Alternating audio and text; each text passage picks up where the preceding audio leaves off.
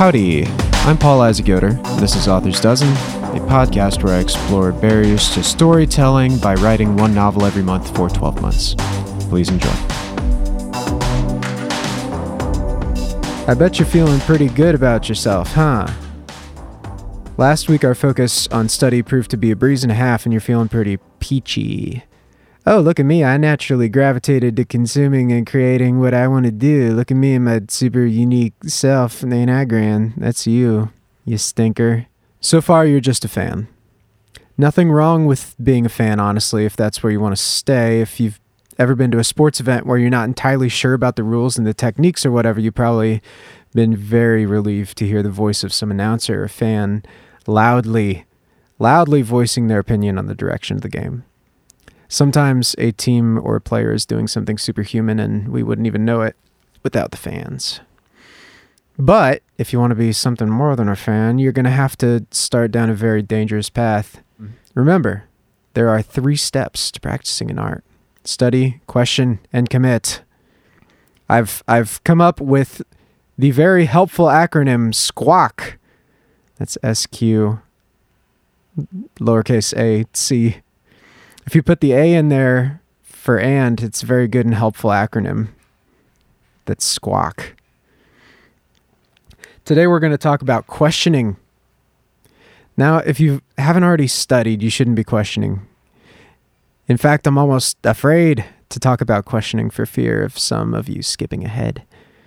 That said, this podcast is about forging forward despite mistakes and flaws and learning from failure and fatigue. So let's do that. Study, as we've said, is mostly easy until it gets old. You'll naturally consume and refine your palate when it comes to the things you love. But if you'll remember, I talked last episode about when fatigue sets in and when the initial excitement and your commitment led to weary resignation. You're a bodybuilder who's getting smaller, not swoller.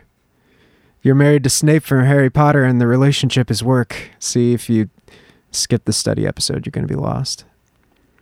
You've hit a plateau, you've tried every practical practice, and you're no longer climbing. Well, lucky you.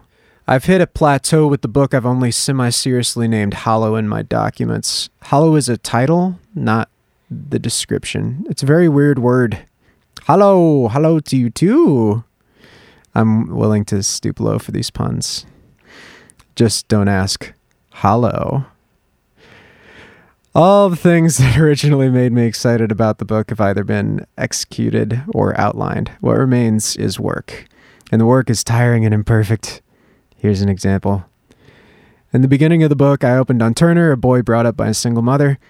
He and his community operate as sharecroppers for the local nobles, a man named Marcus and his three daughters, one of which is willing to give Turner the time of day. So, Turner has a clear goal get rich enough to buy his way out of sharecropping and marry this noble girl who is currently unobtainable. Turner actually goes to pray for this goal in a local place of worship and is overheard by Smoker, who's one of the other sharecroppers. Now, unbeknownst to Turner and everyone else, Smoker has been plotting to destroy the local noble family and run away with everyone to a kind of magical shelter on the other side of the planet called the Hollow Fortress. Smoker threatens to reveal Turner's ambitions to both the nobles and the sharecroppers, both of whom would persecute Turner for his impossible dream, unless Turner helps Smoker steal something from Marcus and his daughters. But basically, your character ought to want something, and that want, that desire, is the most important thing in your story. Not for what the desire is necessarily, but for what it makes the character do. You and I know this intuitively. I have a bunch of desires that make me tick. I want to make people happy. I want to shape the world into a smarter, better, kinder place. Cool stuff. I want to do this through the medium of writing because it's a medium in which I have some stuff that I'm kind of proud of. And I think that the excellence of one's writing is almost more important than the message. I'm so cool, guys. That sounded kind of pathetic to you, didn't it? It sounds like Turner, the dirt poor dirt farmer, having ambitions on a nobleman's daughter. You and I would probably question his ambition, but we understand it. We understand what it might make him do. In the same way, you, listener, probably heard my little speech about my little desire and thought, well, that's nice, good for you. But take a second to think about your goals. Use I want statements. Say, for example, I want to be strong, or say, I want to be rich. Say, I Want to Support Author's Dozen on Patreon, unlocking rewards like polls, bonus episodes, and even creative control. Uh, by the way, wow, how nice of you for saying that and for supporting this free podcast and its free books. Your goals are important. You set out to achieve goals because they will provide you with rewards, worth, happiness, joy. See, it's not that Turner's quest for a noble bride is necessarily amazing. Rather, what's relatable to you and me is Turner's idea that this goal will net him worth happiness and joy. Even though his methods might be questioned, the reasoning behind these methods eh, they're powerful and understandable. Worth, happiness, joy. Don't we all want that deep down? In fact, let's come up with a name for these things, a shorthand for the unquestionably good things in life. Let's call them the unquestionable good, or UG for short. UG is what we all need. All of our wants, desires, and goals are just a means of getting to UG. It's actually really important to question someone's wants and desires. Every single person you've ever met wants unquestionable good. I'm serious. The worst person you ever met wants UG. You know, Stalin and Mao and Mussolini, they all wanted that abstract feeling of wholeness and perfection that is the unquestionable good. However, all of them and every other villain thinks that they can get the unquestionable good for some by denying it to others. Stealing, killing, oppressing. It makes my stomach turn to say, but every villain and hero wants the same thing in the end. The difference is that the hero wants the UG by means of good, the villain by means of evil. The character of Turner wants a goal that is neither strictly evil nor strictly good. Turner wants the unquestionable good by means of marrying this girl. But in my book, his path to UG gets seriously complicated a few pages in. Every path Turner uses to get to UG are going to lead to difficulty, trial, and drama.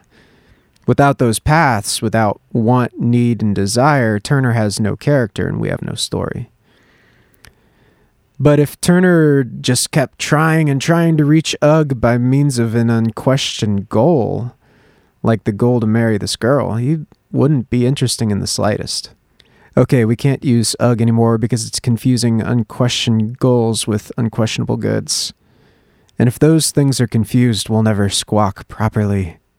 Unquestioned, unquestionable. So we're back to the question. The Q part, which is a part of the very memorable and very good acronym SQUAWK. While you'll never reach the limits of what study can teach you, you will see diminishing returns. There's only so much our bodybuilder can bench. There's only so much Snape patience in our Snape lover's heart. As finite beings, we have limits on our mind and body and soul. And you'll find that every single path you take towards the unquestionable good will fall short. You may touch joy during the study phase. You may have a temporary sense of worth and happiness. And that's why you can't just stop pursuing your goal. You get UG sometimes, but even if you keep doing maintenance on your goal, you'll see less and less UG. Like I said, lucky you. Because now you get to question your unquestioned goal that you're using to get to your unquestionable good. See, if your method of getting joy isn't getting you joy, you have to question it. That question is what makes you special. It's what makes you a human being. Have you ever seen the Terminator films?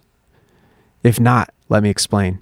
In the Terminator franchise, a Terminator is a muscly Austrian robot sent to assassinate a person. And what makes the Terminator scary is that it will do anything to accomplish this goal. To quote the movie, That Terminator is out there. It can't be bargained with, it can't be reasoned with. It doesn't feel pity or remorse or fear and it absolutely will not stop. Ever.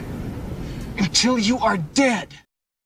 A robot can accomplish a goal really well, but it can't question that goal. If Turner was a wife getting robot, he'd just keep trying and trying no matter the cost. That's not a human being, that's a force of nature. It's confused unquestioned goals with unquestionable goods so much that it's not even concerned with reaching goodness anymore. You, listener, are not a force of nature. You have limitations.